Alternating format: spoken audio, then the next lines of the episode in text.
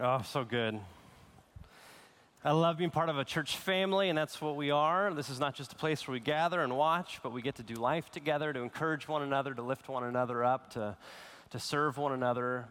And, you know, as we do gather, a quick announcement. I want to let you know that though family camp is only a week out, we have a few spaces available. Let's give it up for family camp. I heard an applause that was rising.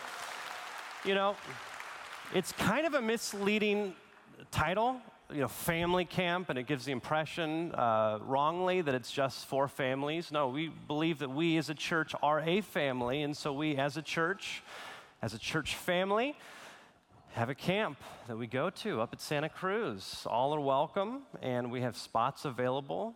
Would love for you, even if finances are an issue, come talk to the leadership team. Uh, information is in your bulletin about how to connect with them, I believe. Uh, is there going to be some leaders from family camp out on the patio today? Oh, look, Fiona. No, but you will, apparently. Am I just tasking that to you, Fiona? Do you have time for that to connect? Fiona with the, oh, and Richard right here. So, Richard making his way, Fiona. But all the information is in your bulletin. If you want to give in any way towards scholarships, for example, we've got a number of families who can't make it for any for a variety of reasons.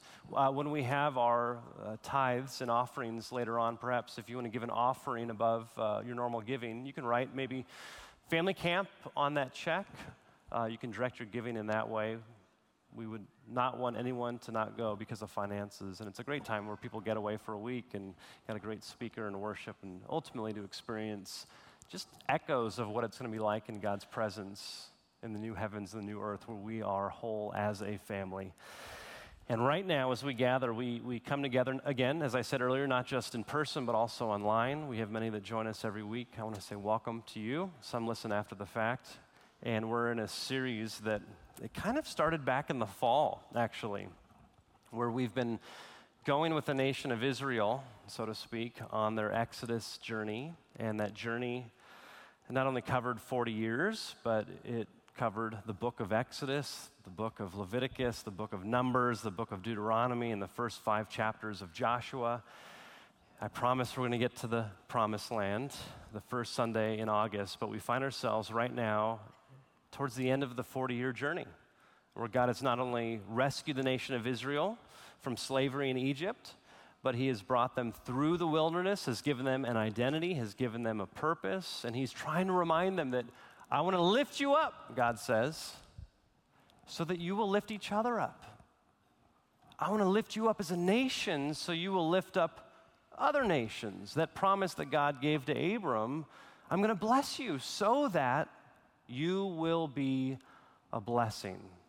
And they, like us, forget who God is, who we are, forget the life that God called us into. And so, even though we look back thousands of years at this story, this has such relevance for us today. In many ways, all of us are on our own Exodus journey where God calls us out of bondage, not just to freedom, but freedom with Him in Christ, to be lifted up so that we would lift others up. I'm going to read a long section of Scripture, uh, Numbers 27. So if you have your Bibles, why don't you open them up? If you don't have a Bible, that red book in the pew in front of you, or if you're in the front row, there's a little cubby right behind your leg. It's got a number of books, but that red one is our Pew Bible. If you don't own a Bible, we would love for you to take it home with you, have it speak truth and hope into your life. If you're joining us online, I'm going to read from the New Revised Standard Version. It's page 128 in your Pew Bibles. And Numbers 27 gives us a little glimpse at the God who lifts up. Hear this, the word of the Lord. Then the daughters of Zelophehad came forward. Zelophehad was son of Hepher, son of Gilead, son of Machir, son of Manasseh, son of Joseph, a member of the Manassite clans. The names of his daughters were Mahlah, Noah, Hoglah, Milcah, and Tirzah. They stood before Moses, Eleazar the priest, the leaders, and all the congregation at the entrance of the tent of meeting. And they said, Our father died in the wilderness. He was not among the company of those who gathered themselves together against the Lord in the company of Korah, but died for his own sin, and he had no sons. Why should the name of our father be taken away from his clan because he had no son? Give us a possession among our father's brothers. So Moses brought their case before the Lord. And the Lord spoke to Moses, saying, The daughters of Zelophehad are right in what they are saying. You shall indeed let them possess an inheritance among their father's brothers, and pass the inheritance of their father on them. You shall say to the Israelites, If a man dies and has no son, then you shall pass his inheritance on to his daughter. If he has no daughter, then you shall give his inheritance to his brothers. If he has no brothers, then you shall give his inheritance to his father's brothers. And if his father has no brothers, then you shall give his inheritance to the nearest kinsman of his clan, and he shall possess it. It shall be for all the Israelites a statute and ordinance, as the Lord commanded Moses. Now, verse 12. The Lord said to Moses, Go up this mountain of the Abarim range and see the land that I am given to the Israelites. When you have seen it, you also shall be gathered to your people, as your brother Aaron was, because you rebelled against my word in the wilderness of Zin, when the congregation quarreled with me. You did not show my holiness before their eyes at the waters. These are the waters of Meribath Kadesh in the wilderness of Zin. Moses spoke to the Lord, saying, Let the Lord, the God of the spirits of all flesh, appoint someone over the congregation who shall go out before them and come in before them, who shall lead them out and bring them in, so that the congregation of the Lord may not be like a sheep without a shepherd. So the Lord said to Moses, Take Joshua, son of Nun, a man in whom is the Spirit, and lay your hand upon him. Have him stand before Eleazar, the high priest, and all the congregation, and commission him in their sight. You shall give him some of your authority so that all the congregation of the Israelites may obey. But he shall stand before Eleazar the priest, who shall inquire for him by the decision of the Urim before the Lord. At his word they shall go out, and at his word they shall come in, both he and all the Israelites with him, the whole congregation. So Moses did as the Lord commanded him. He took Joshua and had him stand before Eleazar, the priest, and the whole congregation. He laid his hands on him and commissioned him as the Lord had directed through Moses. This, my friends, is the reading of God's word. Let's pray together for a moment. God, you lift us up, or so you promise. I imagine that many have experienced, like I've experienced, moments in where we don't feel lifted up, we don't feel encouraged. We feel empty. We feel dried out. So, God, I pray that your spirit would be more powerful than anything I've prepared. And would it be the power of your word that speaks to my heart, to our heart, that transforms us today? In Jesus' name, amen.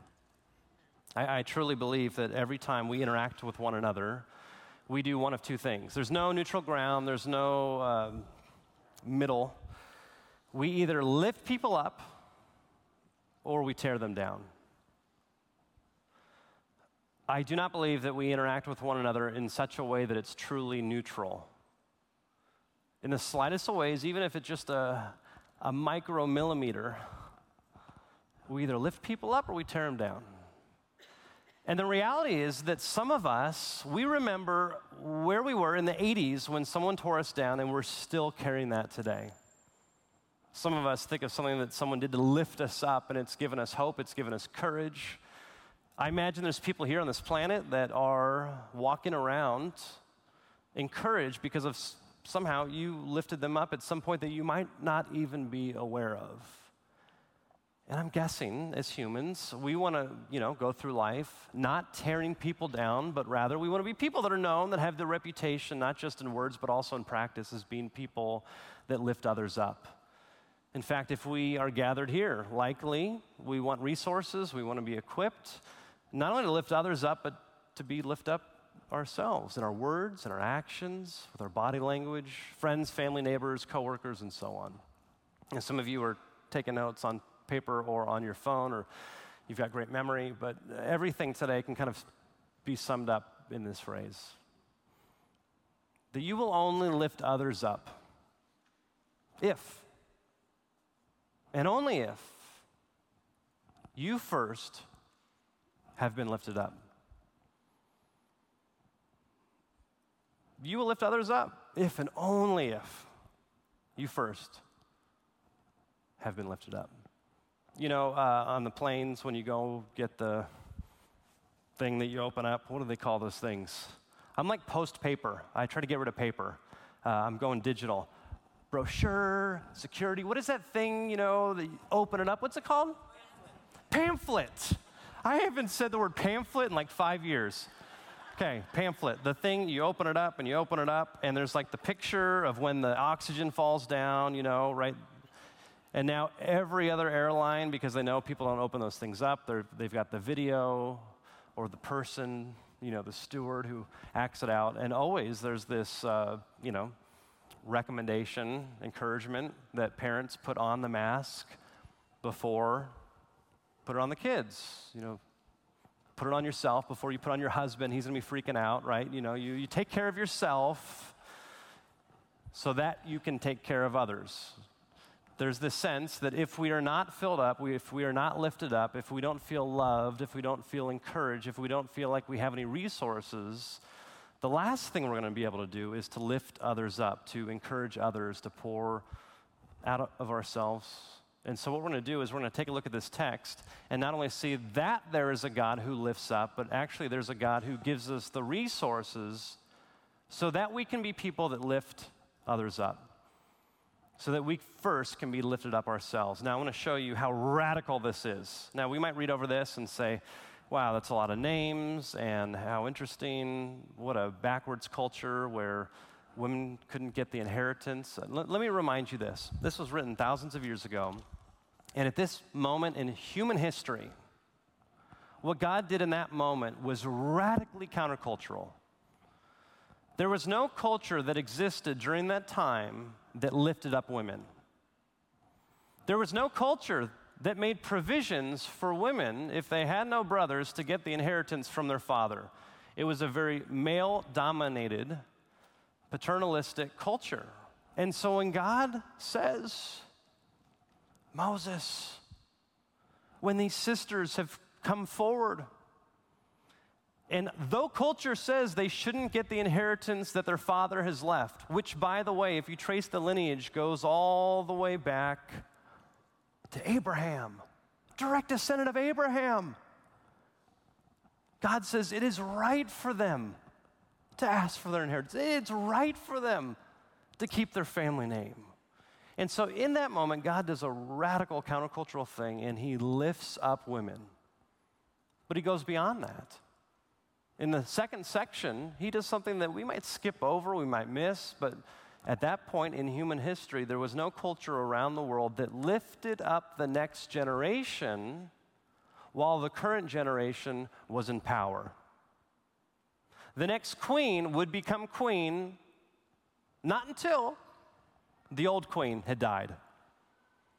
The new Pharaoh, the new king, the new leader, would never rise to power until the previous leader had died. And here in this moment, God says to Moses, the appointed leader of all, He says, I want you while you are alive to lift up the next generation. I want you to impart your authority. I want you to give your, your seat of power over the next generation. And we might, you know, in a modern American Western worldview in 2019, miss the radical nature of all of this when in actual fact, we've got to understand that at this point in human history, God spared no expense in lifting up the people that nobody else lifted up. And I could say, well, let's be like that. Let's, you know, let's let's let's be people that lift up women. Yes, and let's lift up the next generation. Great, let's go out and do it. Let's pray. And some of you might be like, no, no, no, I want more. Some of you might be like, sweet, we can get to brunch earlier. But I'm telling you, if, if we move out into this world, even being resolute, even being passionate, even having uh, an emboldened sense of duty to lift others up, if we draw upon our own strength, our own resources, our own wisdom, if we take a humanistic approach at doing that, I'm telling you, we will never be able to lift others up in the way that they need to be lifted up. And in actual fact, we will never lift ourselves up. I, w- I want some you know, little homework exercise. I would love for you this week, I'd love for you to, to take a look at the news. I'd love for you to, to look out on the scope of the world right now and I want you to look at how there are things going on in this world that reflect the heart of God, the heart of God that longs to lift people up, those on the margins, those that formerly have been cast aside, those that uh, have been overlooked, those that have been oppressed, to look at things around the world that, that echo the heart of God. But look for ways in which we as humans are trying to lift this person or this group or even this nation up in ways where at the same time other people are torn down. When you look out across the landscape of the world, there is a lot of movements out there lifting people up. That echoes the heart of God. But what doesn't echo the heart of God is doing so while tearing somebody else down. That is a broken, humanistic approach to lifting other people up. I will do it by tearing somebody else down. Now, what I'm not saying is that people in power need to step aside and make room. I'm not saying that shouldn't happen. I'm not saying that we should make space for but what I'm saying is that whenever there's an approach where one group or one person gets torn down so that somebody else can get lifted up, that doesn't reflect the heart of God. And we're going to be empty as human beings if we approach it like that. What's fascinating about this, this passage is that it finds itself in the context of this grand narrative that if you were to read it from beginning to end, it would basically go like this that God reveals God's self to God's people, He lifts them up.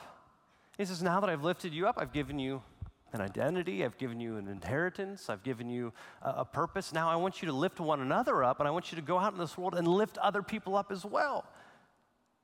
And they, like us, forget. They begin to do things their way, like we do things our way and there's consequences for that. And ultimately, though God has lifted them up to lift others up, they begin to tear people down in order to feel themselves lifted up. How many of you, maybe, maybe it was a, a family gathering, maybe it was in the context of a, a roommate, maybe you saw it on set or in a business setting, maybe you saw it you know, somewhere out in public. How many of you have seen somebody else tearing somebody else down? So that they would feel lifted up. How many of you have ever seen that in person? Isn't that one of the, the ugliest things on the planet? And it seems like we do it. It's not just others that do it, we, we, we do it. There's moments where it, we can be sophisticated about it, we can be subtle about it, we can use the right language ar- around it, we can get into an echo chamber with people who believe things just like us and do it in ways that we get affirmation for doing it. But many of us, we, we tear people down. Can you believe those people? And we do it online, we do it in our hearts, we do it in person.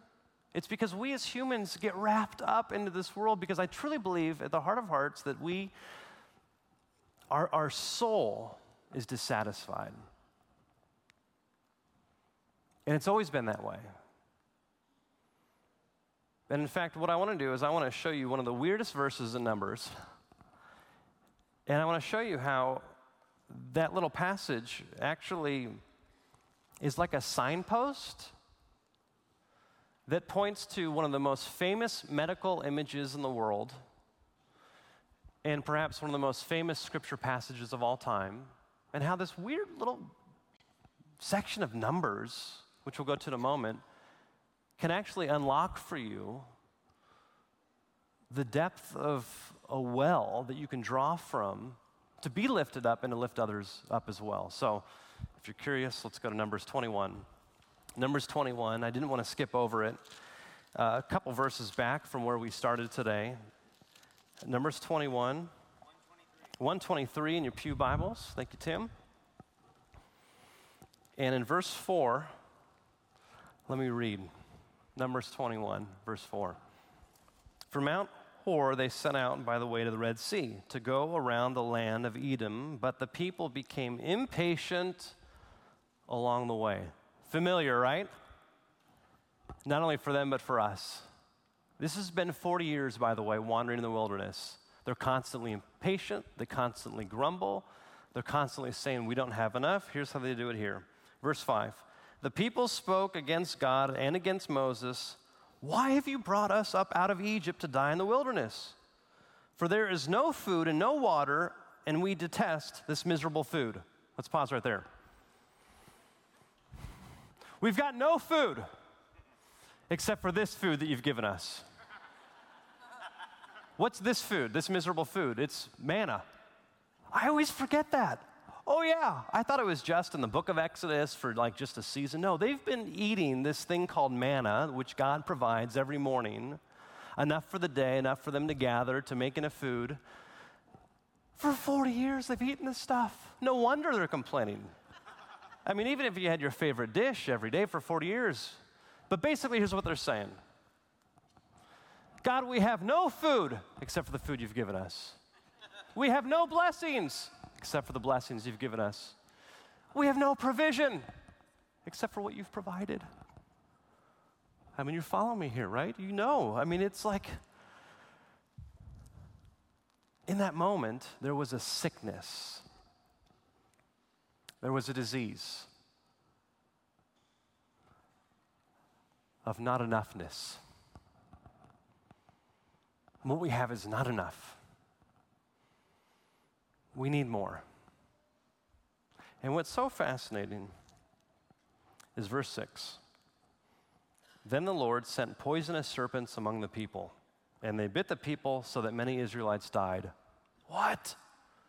I have friends here with me, Drew. They're here for the first time. I said this was an encouraging church. The title was The God Who Lifts Up. You're talking about God sending serpents that kill people?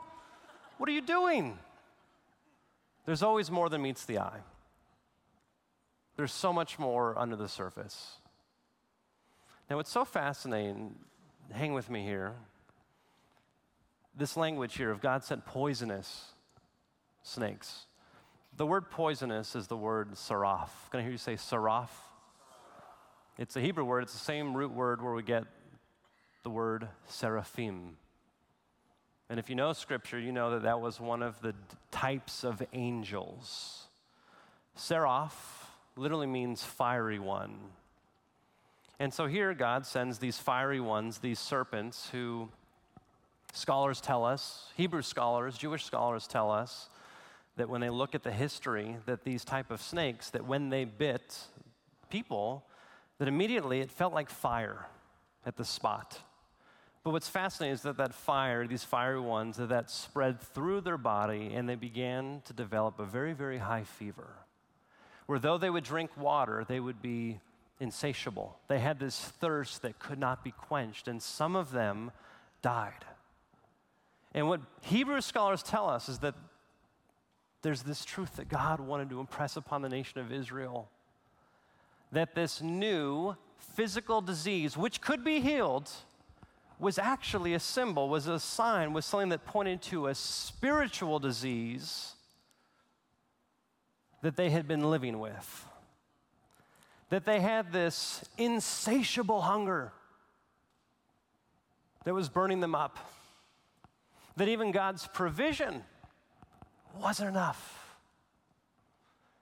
And to better understand this little moment right here, we've got to look back in Scripture and we've got to look ahead from this moment. So let's go back just for a moment and then we'll look ahead. If you would go back to Genesis chapter 3. We're going to tie all this together. I love the, the truth and the beauty of Scripture that the more I've allowed the Spirit of God to, to guide me through it, to lead me through it, especially in community, we begin to see that there's these themes, these threads that all tie together, that the whole is greater than the sum of the parts. But in Genesis 3, it speaks about another snake, another serpent. Genesis 3. This is in the Garden of Eden. This is where all is right, where there is shalom, not just the absence of war, but we are whole in our relationship with God, with each other, with creation, with ourselves. God had put the first humans in the Garden of Eden, and people were thriving. It was all that we've ever longed for. And God's enemy in the form of a serpent comes in. Verse 1 Now the serpent was more crafty than any other wild animal that the Lord God had made. He said to the woman, did God say you shall not eat from any tree in the garden? Let's pause right there. The serpent, first temptation, goes after her memory. It's no wonder that the word remember outnumbers the word believe five times to one in Scripture. The word remember outnumbers the word trust two to one in, in Scripture. I say it all the time because we forget it. I've probably said that more than anything else I've said from the pulpit again and again and again. We forget. We're forgetful people. And so the serpent goes after her memory and says, to paraphrase, all this, it's not really yours, is it?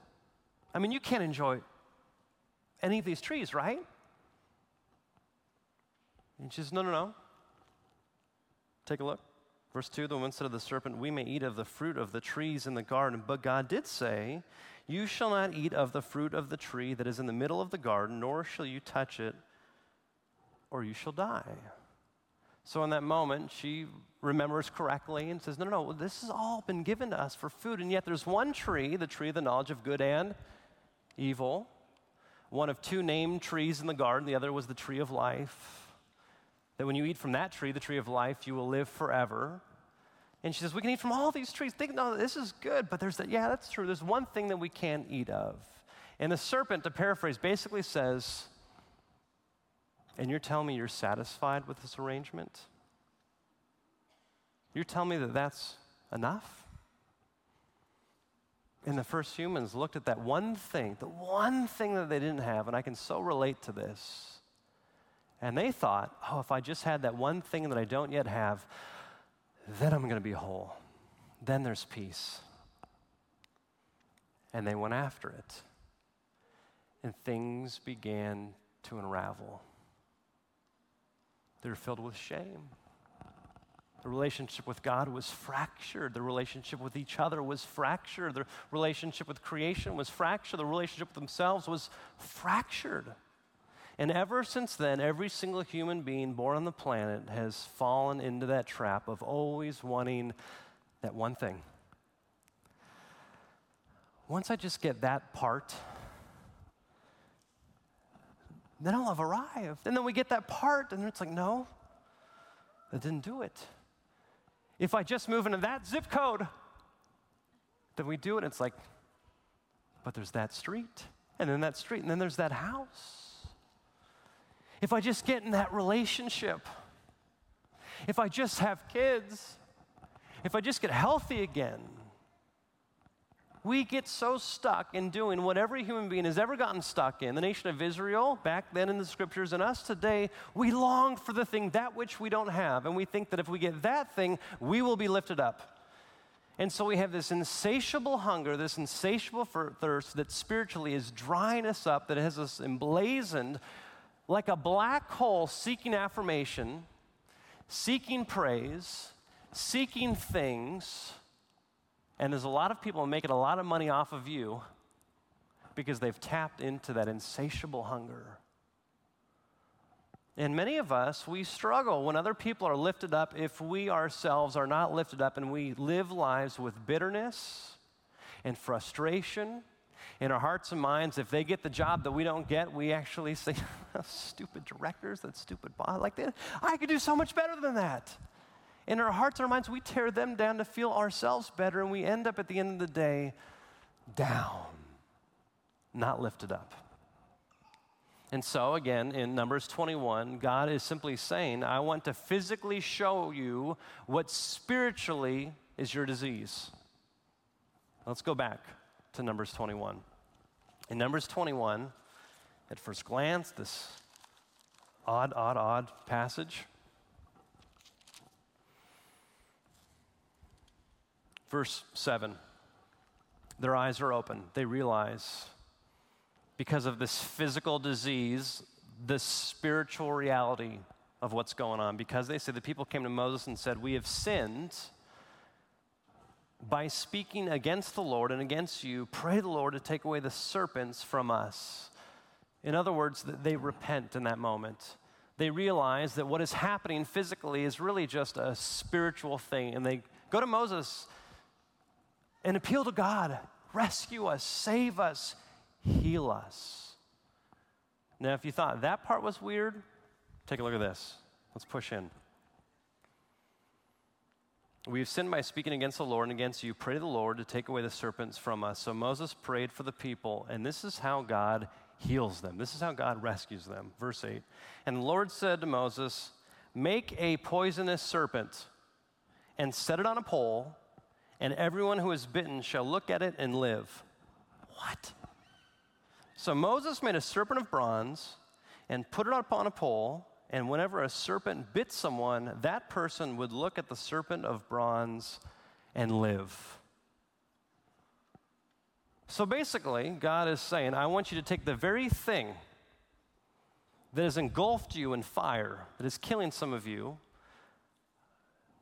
put a dead version of it up high, and when people just look at that dead thing, they're going to be healed. And what's so fascinating is that you can actually trace this imagery back into Sumerian culture you can actually find this image even in Greek mythology. But scholars tell us that this is the first incident in human history where there was a pole of a snake wrapped around it. And now, if you look at every single EMT, every single, you know, vehicle, what do they call those things? Ambulance. I'm struggling today.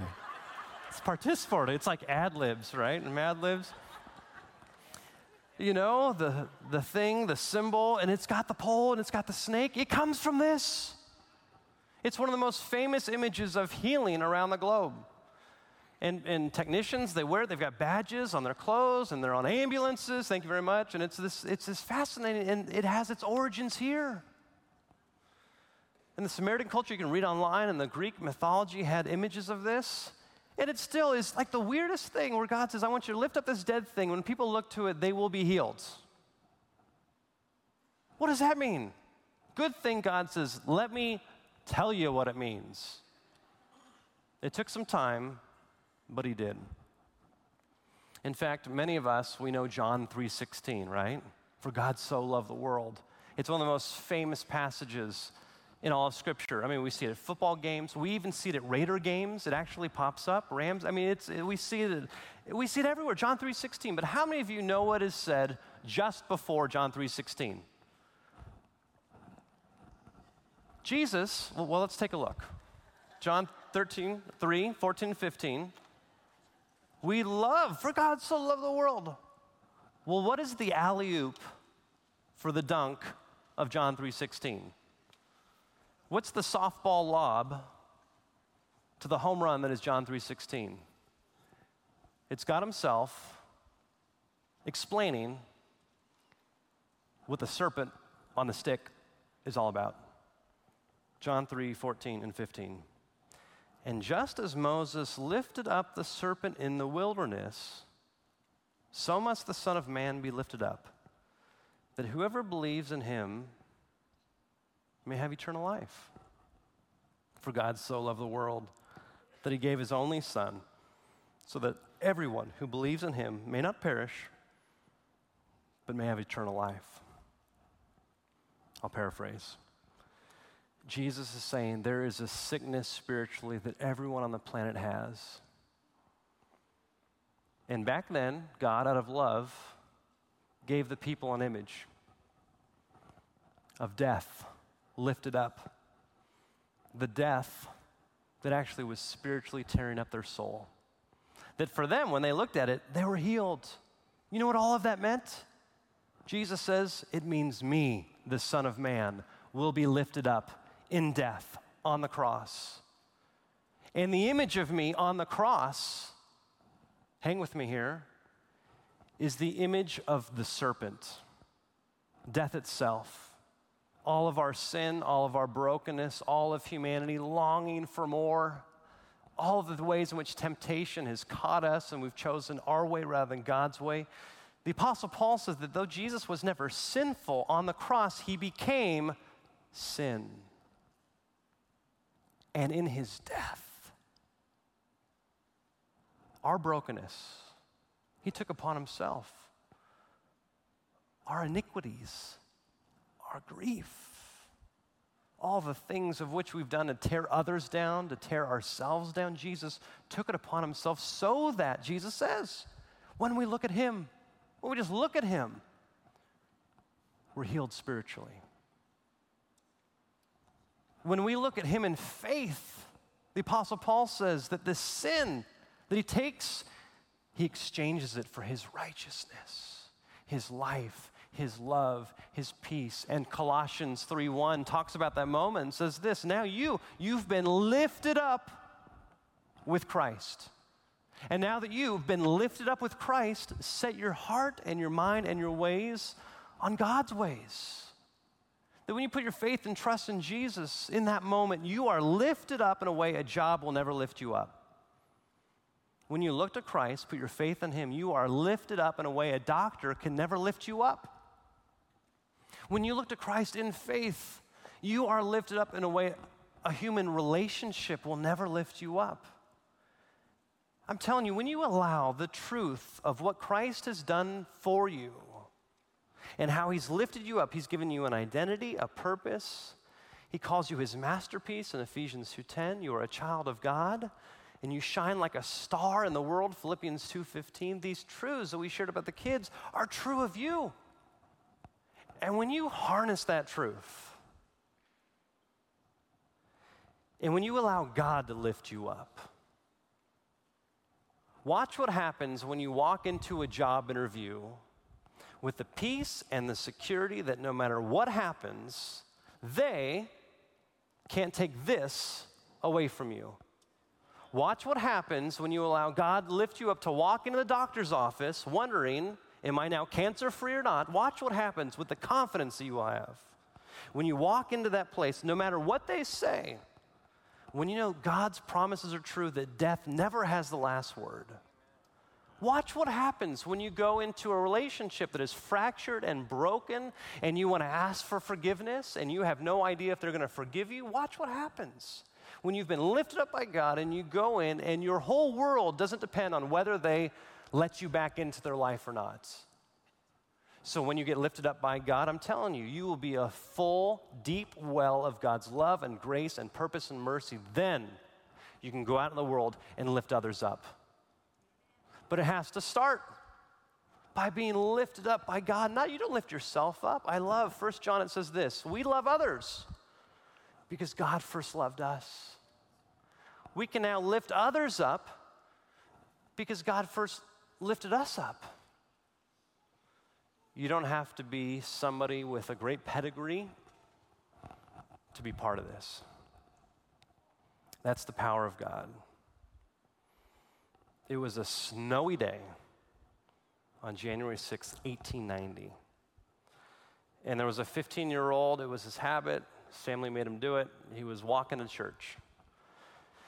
And as he was walking to church, it was not just a storm, I mean, it was a blizzard, and he couldn't even physically make it all the way to his church. And so he thought, I gotta, I gotta get out of the storm. And he saw a small, tiny Methodist church, and so he decided to walk into that Methodist church. He walks in, there's only 12 people there, sits down. He's got a lot going on in his life, and he's just sitting around and he's thinking, What's going on? I mean, when's this to start?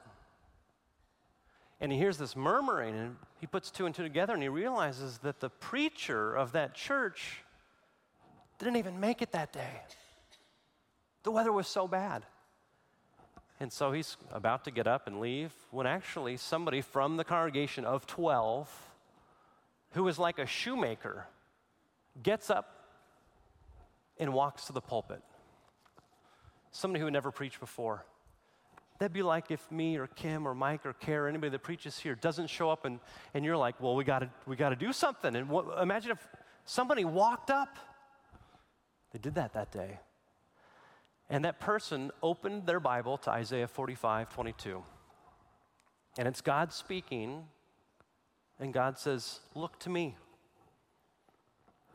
Look to me, and you will be saved. And this shoemaker in a crowd of 12 basically goes on to say, You don't need skill to look, you don't need money to look. You don't need to have a great reputation just to look. It's just, it's just looking. So look to God. And this person didn't give an eloquent sermon and basically said that on loop for about 10 minutes. And then he finished and he closed his Bible and he looked at the 15 year old. He said, Son, you look miserable. And so now this 15 year old's like, I'm not used to being called out in church. What on earth? And so he's like flustered. And then the guy presses in. And he says, And you're going to stay miserable until you obey this text. Look to God, He'll rescue you. Look to God on the cross. Look to Jesus dying for you. Look to Jesus being rose from the grave for you. Look to Jesus at the right hand of the Father for you. Look to Jesus giving you his spirit. And in that moment, that 15 year old, something happened. He described it as if the, the heavens were parted, his soul was lifted up, and for the first time in his life, Charles Spurgeon came to Christ. From a shoemaker, simply pointing to the Word of God. And if any of you know who Charles Spurgeon is, this great man of faith who has written, who has preached, who has lifted up so many people in the name of Jesus, he was miserable because he described it as he would show up to church trying to figure out how he could do the right thing to lift himself up, and he not allowed it to that moment God to lift him up. And it was in that moment of simply just looking in faith, his heart and soul to Jesus that everything melted away. I have no idea how you need to be lifted up today. But I know that I am woefully underqualified to lift you up. And at the same time, I know that God is vastly overqualified to lift you up. My prayer is that you would look to Jesus, let Him do the work that only He can do. And from that lifted up place, may you live a life that lifts others up with how you live, with how you love. Let's pray.